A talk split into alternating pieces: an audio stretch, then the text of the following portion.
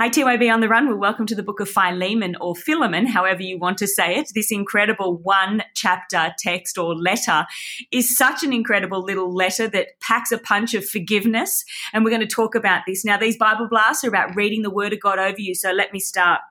Paul, a prisoner of Christ Jesus, and Timothy, our brother. To Philemon, our dear friend and fellow worker. Also to Apphia, our sister, Archippus, our fellow soldier, and to the church that meets in your home. Grace and peace to you from God our Father and the Lord Jesus Christ. I always thank my God as I remember you in my prayers because I hear about your love for all his holy people and your faith in the Lord Jesus. I pray that your partnership with us in the faith may be effective in deepening your understanding for every good thing we share for the sake of Christ. Your love has given me great joy and encouragement because you, brother, have refreshed the hearts of your Lord's people. Therefore, although in Christ I could be bold and order you to do what you ought to do, yet I prefer to appeal to you on the basis of love. It is has none other than Paul than Paul, an old man and now also a prisoner of Christ Jesus, that I appeal to you for my son Onesimus, who became my son while I was in chains. Formerly he was useless to you, but now he has become useful both to you and to me. I am sending him who is my very heart back to you. I would have liked to keep him with me so that he could take your place in helping me while I, I am in chains for the gospel. But I did not want to do anything without your consent, so that any favor you do would not seem forced but would be voluntary. Perhaps the reason he was separated from you for a little while was that you might have him back forever. No longer as a slave, but better than a slave, as a dear brother. He is very dear to me, but even dearer to you, both as a fellow man and as a brother in the Lord.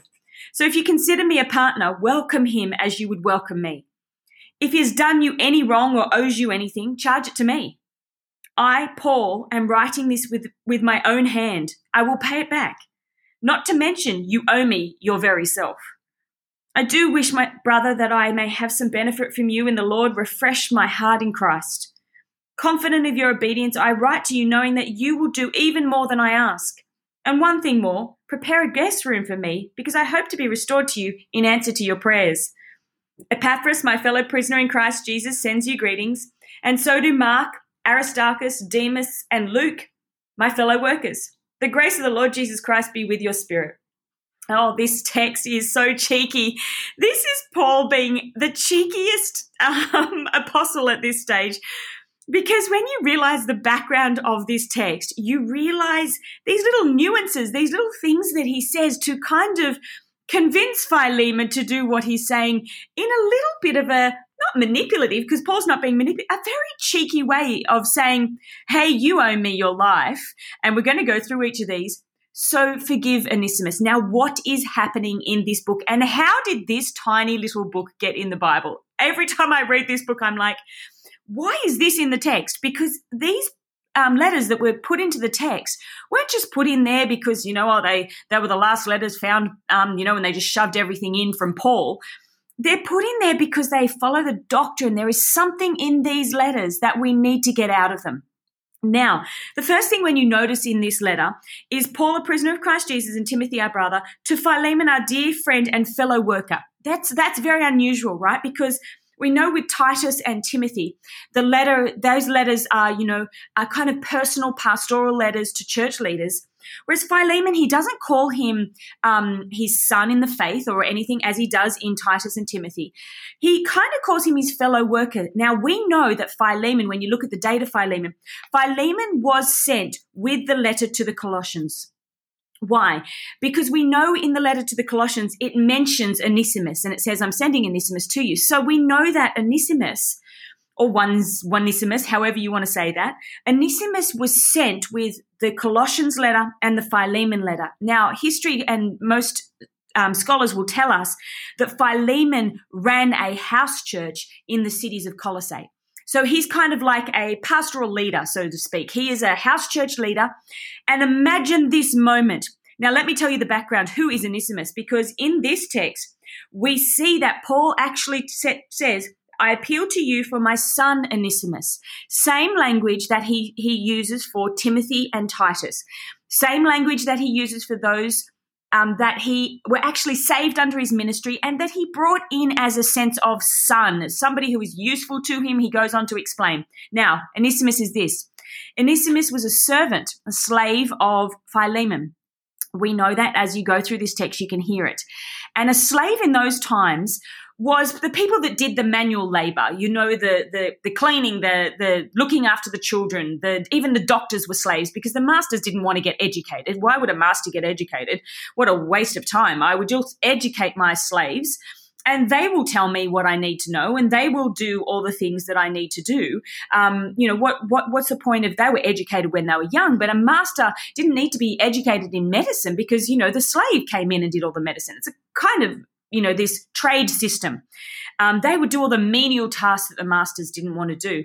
Now, Onesimus was the slave of Philemon, and it's and it, it was very normal at the time for um, Christians to have slaves because they're in a Greco-Roman world, and they would have slaves that would t- take care of the, the the family tasks, take care of these tasks. Now, again, uh, for us, we think slavery, and we we automatically think it's bad, and I agree that it is bad in this day, it was very much the the the one third of society was slaves. It was very much the the kind of epicenter of trade and how they got things done and um, very embedded in their culture. So you've got to get this essence that um, slavery is very much a part of their their um, their economic culture. It's how how people function. It's how people get wages. It's how people get educated. And there were some horrific masters that treated slaves horrendously, and most of them did. But you would hope that Philemon wasn't one of those. You would hope that Philemon, as a church leader, did not treat his his slaves um, badly. Now, there's a little bit of a caveat on that because we know that Onesimus wanted to be so free, wanted to be free, and he ran away from Philemon. He ran away, and some um, history actually tells us, or some scholars actually say that he, he ran away with maybe some money. The reason that we say that is, did you hear that he says, whatever he owed you, charge it to my account? He kind of, Paul is saying, whatever he maybe stole from you, whatever he owed you, put it on my bill. This is such a Christ like letter. Paul being like Christ, coming in and setting this debts of the slave and taking that, that debt on himself. Now we know that Onesimus is in prison with Paul, possibly because he's caught and he's a slave and he's been put in prison and he has become useful to Paul. It's quite an amazing um, word analogy here. Let me let me explain what this looks like. Because where he says Onesimus, he actually says, um, Formerly he was useless to you, but now he has become useful both to you and to me. The reason he's using this word pun, we don't understand this word pun, is because Onesimus means useful. and he's saying, his name actually is what he is. Formerly he was useless to you. He is now encompassing his name, he is useful to me in Christ, in Christ, and I'm in chains, and he has been very useful to me in here. But imagine this moment. Now let's think about this from Onesimus' point of view. You have got away from your master. You have been captured because you are a slave, and unfortunately, in those days, slavery, you had to um, some was paying penalty of death. You had to go back and pay the penalty of what you had done. If you'd stolen money, you had to go back. And Philemon had every right under law to punish Onesimus. Philemon had every right under law under the law when when Onesimus or came back into his presence to punish him. But Paul is so incredible in this letter because he sends a letter of Colossians to the church and you can imagine them so excited about these letters from Paul to, to the church. And you imagine as this senior minister grabbing this letter and saying, This is to my church and this is to me personally. It is this personal accountability of this pastor. Is he going to read both letters to the church? Is he going to read Colossians? And he definitely would have read Colossians to the church. But is he going to read the second letter from Paul? Is he going to read it and take it on as much as he would in his public life? Is he going to get his personal life under control? Is he going to forgive when he has every right to punish? Is the person standing before him, imagine Onesimus, this slave, Paul saying, mate, you have to go back, you have to get this right. And he walks back into this situation and hands him uh, Philemon, his master, both of these letters. One a letter of declaration to, for his church, and another a letter of forgiveness. And you have to imagine that moment, guys. What did he do? Now, we only have the cheeky side of the letter. We only have Paul saying, Hey, I'm going to send Onesimus back to, to you. He's, he's very useful. Now let me, let me go through now, knowing the history, the cheekiness of this letter. Therefore, although in Christ I could be bold and order you to do what you ought to do, yet I prefer to appeal to you on the basis of love. Again and again and again, in the introduction of this letter, did you notice he says, I've heard about your love. I've heard about your grace and your, how good you are with the holy people. And I've heard about your faith and your partnership and your deepening your understanding of every good thing we share. And he's kind of saying, I've heard about your public ministry. Now I want to know about your private life. He said, I've heard about how amazing you are, Philemon. Now I want to know the nuts and bolts of it. Do you actually live out what you preach? Do you actually preach forgiveness, but then what not forgive those around you. And there's this real challenge in this text, guys, for us, TYB, to go, is my public life, my public message, the same as my private life? Do I forgive? Do I forgive those, my family, my friends? Do I forgive? Or do I say forgive, forgive, and not do it personally? And this this amazing moment where Colossians and the letter of Colossians and Philemon are handed to him by his very slave. And you can imagine the church knowing full well he probably preached on Onesimus and how bad he was, and you know, uh, you know, my Onesimus left me and he stole money from me, and now this moment of encounter of Philemon and this and this Onesimus slave standing before this pastor and saying, and this church person, let's say, don't specify pastor, but this church, this Christian, and saying, Will you live out what you preach? And it's this amazing, incredible moment. Let me let me keep reading this incredible cheeky text. He says, um, I'm sending him, who is my very heart, saying he is very important to me. Do not discard him. Do not imprison him. Do not punish him.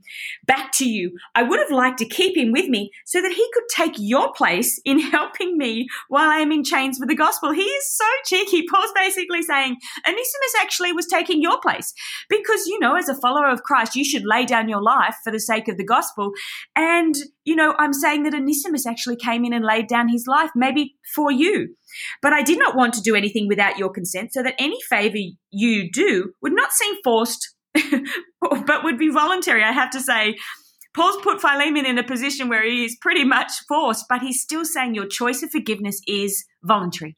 You have a choice at this point, Philemon. And I say this to you guys, TYB. You have a choice to forgive. You have a choice at this moment. Now, I have to say, let me keep going. Perhaps the reason he was separated from you for a little while was that you might have him back forever. Now, listen to this, guys. No longer as a slave, but better than a slave, as a brother. He is saying, forgive his debts. Forgive him as a slave so much. Don't accept him as a slave that that um, took money from you, and you have every right under Roman law to punish him. He's saying, accept him and forgive him, not just to restore him back to a slave, but accept and forgive him and restore him as a brother in Christ. This means Philemon not only under the law has to forgive him and restore him back to his previous position, but forgive him to the point that you actually bless him. Oh my goodness, this is just crazy. It's just like this in depth of this letter you can imagine Onesimus going, What happened? What am I going to do? Imagine the, the faith and the boldness of Onesimus to just stand before this man and say, Look, this man has his has his life in his hands, basically. Philemon can punish him and put him back in prison, even to, to kill him at this stage under Greco Roman law. But what is he going to do? He says, He is very dear to me. And again and again, Paul pleads for Philemon.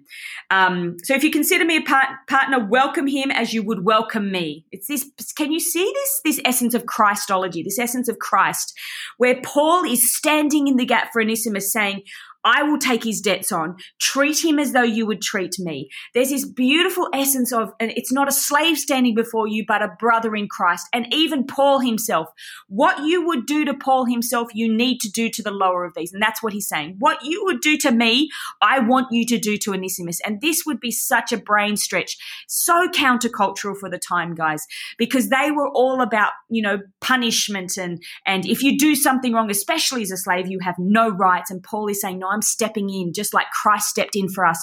I'm stepping in and saying, treat him as you would treat me. It's really cheeky and really amazing.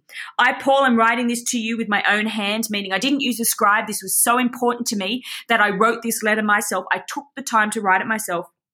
And then he says, I will pay it back, not to mention that you owe me your very self. This cheeky moment where he's saying, whatever Onesimus um, took from you, I'll pay it back, but actually, you owe me your life. So, you know, you could probably just charge it against that. It's like saying to Christ, you know, Christ, you, Jesus, you owe me something. And it's like, actually, I owe Christ nothing because my very life is very is much ingrained in Christ. I wouldn't be alive if it wasn't for Christ. And Paul's almost got this cheeky moment Confidence of your obedience, I write to you knowing that you will do even more than I ask. He's saying, don't just restore him as a slave, restore him as a brother.